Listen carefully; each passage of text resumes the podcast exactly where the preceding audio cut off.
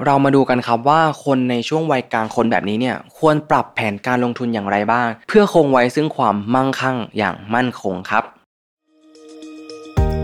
Mission to the Moon Invest Your Money Your Future brought to you by กรุงเทพประกันชีวิต ประกันชีวิตที่ให้ความรู้สึกดีๆ สร้างความมั่นคงทางการเงิน พร้อมบริการด้วยใจ สวัสดีครับ ยินดีต้อนรับเข้าสู่รายการ Mission to the Moon Invest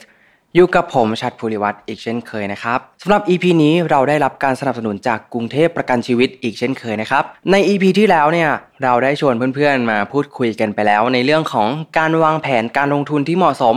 สำหรับคนวัย 25 ซึ่งเป็นวัยกำลังสร้างเนื้อสร้างตัวกันเลยใช่ไหมครับ นั่นก็คือการลงทุนแบบระยะยาว คราวนี้เราลองมาคิดกันนะครับว่าถ้าหากแผนการลงทุนระยะยาวในช่วง วัย 20 ปีของเราเนี่ยมันประสบความสำเร็จแล้วนะครับ ตัวเราในช่วงอายุ 35 ถึง 45 ปีเนี่ยผลตอบแทนที่เราได้รับเนี่ยน่าจะเรียกได้ว่ามั่งคั่งกันเลยทีเดียวนะครับ ตอนนี้เนี่ยเรากำลังเข้าสู่ช่วงวัยกลางคน ทีนี้สถานการณ์ทางการเงินของเราเนี่ยก็อาจจะเริ่มเปลี่ยนแปลงไปนะครับ เรามีเงินเก็บที่มั่งคั่งจากการลงทุน เรามีรายได้ต่อเดือนที่สูงขึ้นกว่าเมื่อก่อนมากนะครับ แต่ในขณะเดียวกันคนในวัยนี้ก็ถือว่าเป็นวัยที่กำลัง สร้างตัวเพื่อความมั่นคงในอนาคตอันใกล้ โดยสำหรับบางคนเองเนี่ยก็อาจจะมีภาระหน้าที่ค่าใช้จ่ายที่มากขึ้น อาจจะเป็นค่าใช้จ่ายสำหรับค่าผ่อนบ้าน ผ่อนคอนโด เลี้ยงดูครอบครัว ไปจนถึงเลี้ยงดูพ่อแม่ เพราะฉะนั้นแล้วสเต็ปต่อไปของการลงทุนในช่วงวัยกลางคนนี้นะครับ ก็คงจะใช้การลงทุน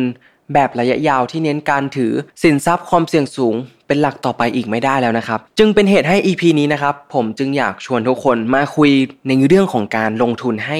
มั่งคั่งอย่างมั่นคงสำหรับวัยกลางคนนั่นเองครับ คนวัย 35-45 ปีนะครับเป็นช่วงที่มีเป้าหมายในชีวิตที่ชัดเจนและเริ่มสร้างความ มั่นคง เพิ่มพูนความมั่งคั่งเพื่ออนาคต แต่หลายคนก็เชื่อว่าชีวิตในวัยนี้เนี่ยเป็นช่วงที่เหนื่อยที่สุดในชีวิต และเป็นช่วงที่การเงินของคนส่วนมากเนี่ยค่อนข้างที่จะตึงตัวกว่าช่วงอื่นๆนะครับเพราะฉะนั้นแผนการลงทุนของคนในวัยนี้เนี่ยจึงจำเป็นที่จะต้องลดการลงทุนที่มีความเสี่ยงสูงให้น้อยลงนะครับ เพื่อให้ชีวิตมีความมั่นคง และมีความสมดุลมากยิ่งขึ้น เพราะฉะนั้นเนี่ยเรามาดูกันครับว่าคนในช่วงวัยกลางคนแบบนี้เนี่ยควรปรับแผนการลงทุนอย่างไรบ้าง เพื่อคงไว้ซึ่งความมั่งคั่งอย่างมั่นคงครับ ถ้าใครยังจำกันได้ใน EP ที่ผ่านๆมา เราได้มีการพูดถึงหลักการกระจายความเสี่ยงที่เรียกว่า asset allocation ถูกไหมครับ นี่แหละครับจะเป็นสิ่งสำคัญในการวางแผนการลงทุนของเราเลยครับ ควรกระจายความเสี่ยงในการลงทุน ด้วยการแบ่งเงินลงทุน ไปยังสินทรัพย์ประเภทที่แตกต่างกัน ไม่ทุ่มเงินลงทุนไปในสินทรัพย์ประเภทใดประเภทหนึ่งจนหมดนะครับ และอาจจะเริ่มมองถึงประกันแบบตลอดชีพ เพื่อคุ้มครองภาระครอบครัว เช่น การศึกษาของลูกนะครับ รวมถึง การออมเงินในรูปแบบเงินฝากออมทรัพย์ดอกเบี้ยสูงนะครับเพื่อสำรองเงินไว้ในยามจำเป็นสำหรับเบิกจ่ายได้ตลอดเวลานะครับ และฝากประจำระยะยาว เพื่อเป็นหลักประกันที่มั่นคงในชีวิตครับ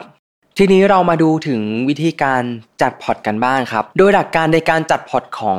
ช่วงวัยกลางคนนั้นควรปรับพอร์ตใหม่นะครับให้สอดคล้องกับภาระที่เพิ่มขึ้น ดังนั้นเนี่ยจึงควรลงทุนในสินทรัพย์เสี่ยงสักประมาณ 50%นะครับและสินทรัพย์ปลอดภัยเนี่ยอีก 50%ครับ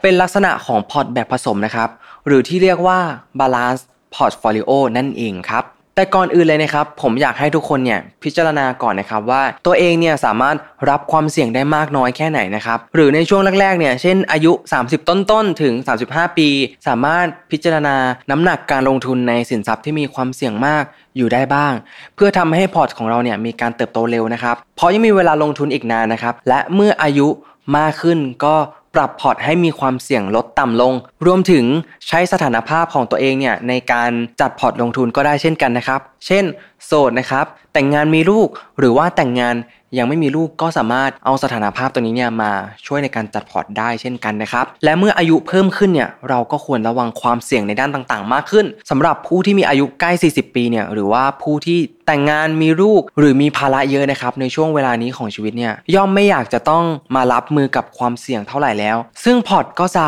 จัดให้มีสัดส่วนของสินทรัพย์ที่มีความเสี่ยงน้อยลงมาหน่อย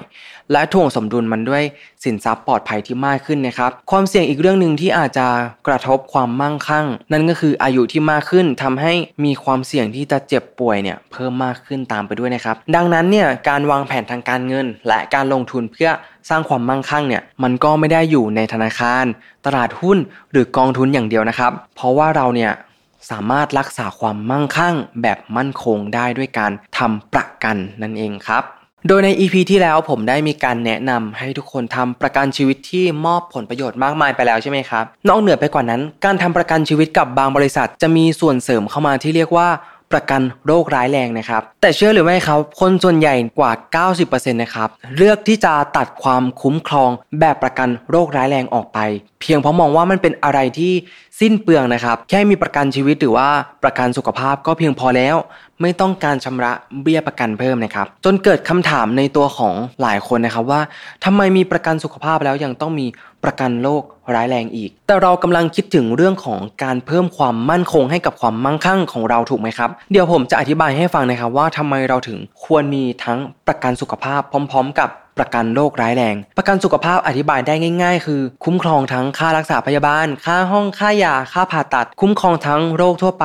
โรคร้ายแรง โรคระบาดตามค่าใช้จ่ายที่เกิดขึ้นจริง โดยไม่เกินวงเงินของแต่ละแผนที่เราเลือกนะครับ ส่วนประกันโรคร้ายแรง จะเป็นส่วนเสริมเพิ่มเติมจากประกันสุขภาพ โดยจะคุ้มครองค่าใช้จ่ายเป็นเงินก้อน เมื่อตรวจเจอโรคร้ายตามเงื่อนไขของแบบประกันที่เราทำไว้นะครับ อย่างเช่นทำประกันโรคมะเร็งไว้ 1 ล้านบาท เมื่อเราตรวจเจอโรคมะเร็งที่ระบุตามเงื่อนไข ความคุ้มครองก็จะได้รับเงินก้อน 1 ล้านบาท เพื่อเป็นค่าใช้จ่าย ระหว่างการรักษา เพราะว่าโรคร้ายเนี่ยมีการรักษาที่ต่อเนื่องเป็นระยะเวลาที่ยาวนานใช่ไหมครับทำให้เราเนี่ยไม่รู้ว่าจะรักษาไปอีกนานแค่ไหน เราจึงต้องมีเงินก้อนสำรองไว้เป็นจำนวนมาก ซึ่งประกันโรคร้ายแรงนั้นเนี่ยก็มีทั้งคุ้มครองทุกโรคร้าย แบ่งจ่ายตามระยะโรคร้าย หรือคุ้มครองเฉพาะโรคใดโรคหนึ่งนะครับ จะเห็นได้ว่าประกันสุขภาพและประกันโรคร้ายเนี่ยมีความแตกต่างกันในด้านความคุ้มครองทำให้หลายคนเนี่ยอาจเลือกซื้อแบบประกันใดประกันหนึ่งเท่านั้น เพราะคิดว่าน่าจะครอบคลุม ครบ แต่เราจะรู้ได้อย่างไรว่าอนาคตจะเจ็บป่วยโรคไหนถูกต้องไหมครับการมีประกันที่ครอบคลุมก็จะช่วยให้เราเนี่ยมั่นใจมากยิ่งขึ้น ดังนั้นมีทั้งประกันสุขภาพและประกันโรคร้ายแรง เจ็บป่วยแบบไหนก็คลายกังวลได้เลยครับ ดังนั้นเมื่อพิจารณาแล้วนะครับ การลงทุนด้วยการทำประกันโรคร้ายแรง ถือเป็นการลงทุนที่สามารถช่วยรักษาความมั่งคั่ง ที่เราสะสมมาได้เป็นอย่างดีเลยนะครับ เพราะนอกจากเป็นการลงทุนที่มีความเสี่ยงต่ำเราจะได้ผลตอบแทนที่ คุ้มค่าและมั่นคง แถมยังมีประโยชน์อีกมากมายครับ ยกตัวอย่างเช่น 1. ครับคุ้มครองความเสี่ยงจากโรคร้ายตามอายุที่มากขึ้นนะครับ เมื่อเข้าสู่วัยกลางคนเนี่ยสภาพร่างกายของเราก็เสื่อมสภาพไปตามอายุ เริ่มมีอาการเจ็บป่วยให้เห็นชัดเจนยิ่งขึ้น โดยเฉพาะอวัยวะสำคัญนะครับที่เสี่ยงต่อโรคร้าย หากไม่ได้รับการดูแลสุขภาพอย่างต่อเนื่อง หากวัยสูงอายุที่มีรายได้ไม่แน่นอน แบบประกันโรคร้ายก็จะช่วยบรรเทาค่ารักษา ไม่ให้กระทบเงินเก็บของเราครับ 2. ครับครอบคลุมการรักษาที่มีค่าใช้จ่ายสูง โรคร้ายแรงบางโรคเนี่ยมีอาการที่รุนแรง จนอาจถึงขั้นเสียชีวิตได้ และเป็นโรคที่อาจจะต้องใช้การรักษาเฉพาะทาง และอาจใช้เวลายาวนานนะครับทำให้มีค่าใช้จ่ายที่ค่อนข้างที่จะสูงนะครับและอาจจะสูงมากขึ้นตามเทคโนโลยีใหม่ๆ ในอนาคตด้วยนะครับดังนั้นสวัสดิการประกันสุขภาพหรือเงินออมอาจจะยังไม่เพียงพอกับค่ารักษาที่อาจจะเกิดขึ้นในอนาคตครับ 3. ครับ ชดเชยรายได้ที่สูญเสียไป นอกจากค่าใช้จ่ายในการรักษาที่มาพร้อมกับโรคร้ายแรงแล้วเนี่ยอีกสิ่งหนึ่งที่หลายคนมองข้ามไปเลยก็คือ รายได้ที่ลดลงครับ อันเนื่องมาจากการฟื้นฟูร่างกาย อาจจะใช้เวลานานนะครับ ซึ่งในบางคนเนี่ยอาจจะสูญเสียรายได้มากกว่า ค่ารักษาก็เป็นได้นะครับ ดังนั้นการเลือกซื้อทุนประกันของโรคร้ายแรงที่เหมาะสมก็จะสามารถช่วยชดเชยรายได้ที่จะสูญหายไปของเราในช่วงเวลาที่เราต้องเข้ารับการรักษาด้วย ดังนั้นทางฉัดก็อยากจะมาแนะนำประกันโรคร้ายแรงดีๆ จากกรุงเทพประกันชีวิตที่ทุกคนเนี่ยสามารถนำไปพิจารณาในการเพิ่มความมั่นคงให้กับความมั่งคั่งของทุกคนได้ครับ BLA Supercare คุ้มครองถึง 47 โรคร้ายแรงนะครับ รวมถึงโรคมะเร็ง รับเงินก้อนสูงสุด 1 ล้านบาท ต่อกลุ่มโรค และสูงสุด 6 ล้านบาท ต่อกรมธรรม์ครับ BLA อุ่นใจโรคร้าย คุ้มครอง 11 โรคร้ายแรงที่พบมากที่สุดนะครับ รวมถึงโรคมะเร็ง รับเงินก้อนสูงสุด 1 ล้านบาทต่อกรมธรรม์ BLA Cancer Max คุ้มครองโรคมะเร็งโดยเฉพาะ ครอบคลุมทุกระยะ ทั้งลุกลามและไม่ลุกลาม ตรวจพบรับเงินก้อนสูงสุด 3 ล้านบาท แถมรับเงินชดเชยรายวัน 10,000 บาทต่อวัน กรณีเข้ารักษาตัวเป็นผู้ป่วยในเนื่องจากโรคมะเร็ง สุดท้ายนะครับ เราไม่อาจคาดการได้ว่าจะมีเหตุการณ์ไม่คาดฝันเกิดขึ้นกับเราเมื่อไหร่ แต่เมื่อมันมาถึงแล้วเนี่ย การมีหลักประกันบางอย่างว่า ตัวเรานั้นจะไม่สูญเสียความ มั่งคั่งทางการเงิน ที่เราอุตส่าห์พยายามสร้างมันขึ้นมา ให้หายไปพริบตา นับว่าเป็นการลงทุนที่คุ้มค่าต่อชีวิตของเราจริง ๆ นะครับ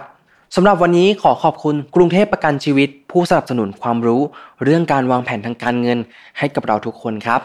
แล้วพบกันใหม่ใน episode หน้าสำหรับวันนี้ สวัสดีครับ Mission to the Moon Invest Your Money Your Future Presented by กรุงเทพประกันชีวิต ประกันชีวิตที่ให้ความรู้สึกดีๆ สร้างความมั่นคงทางการเงิน พร้อมบริการด้วยใจ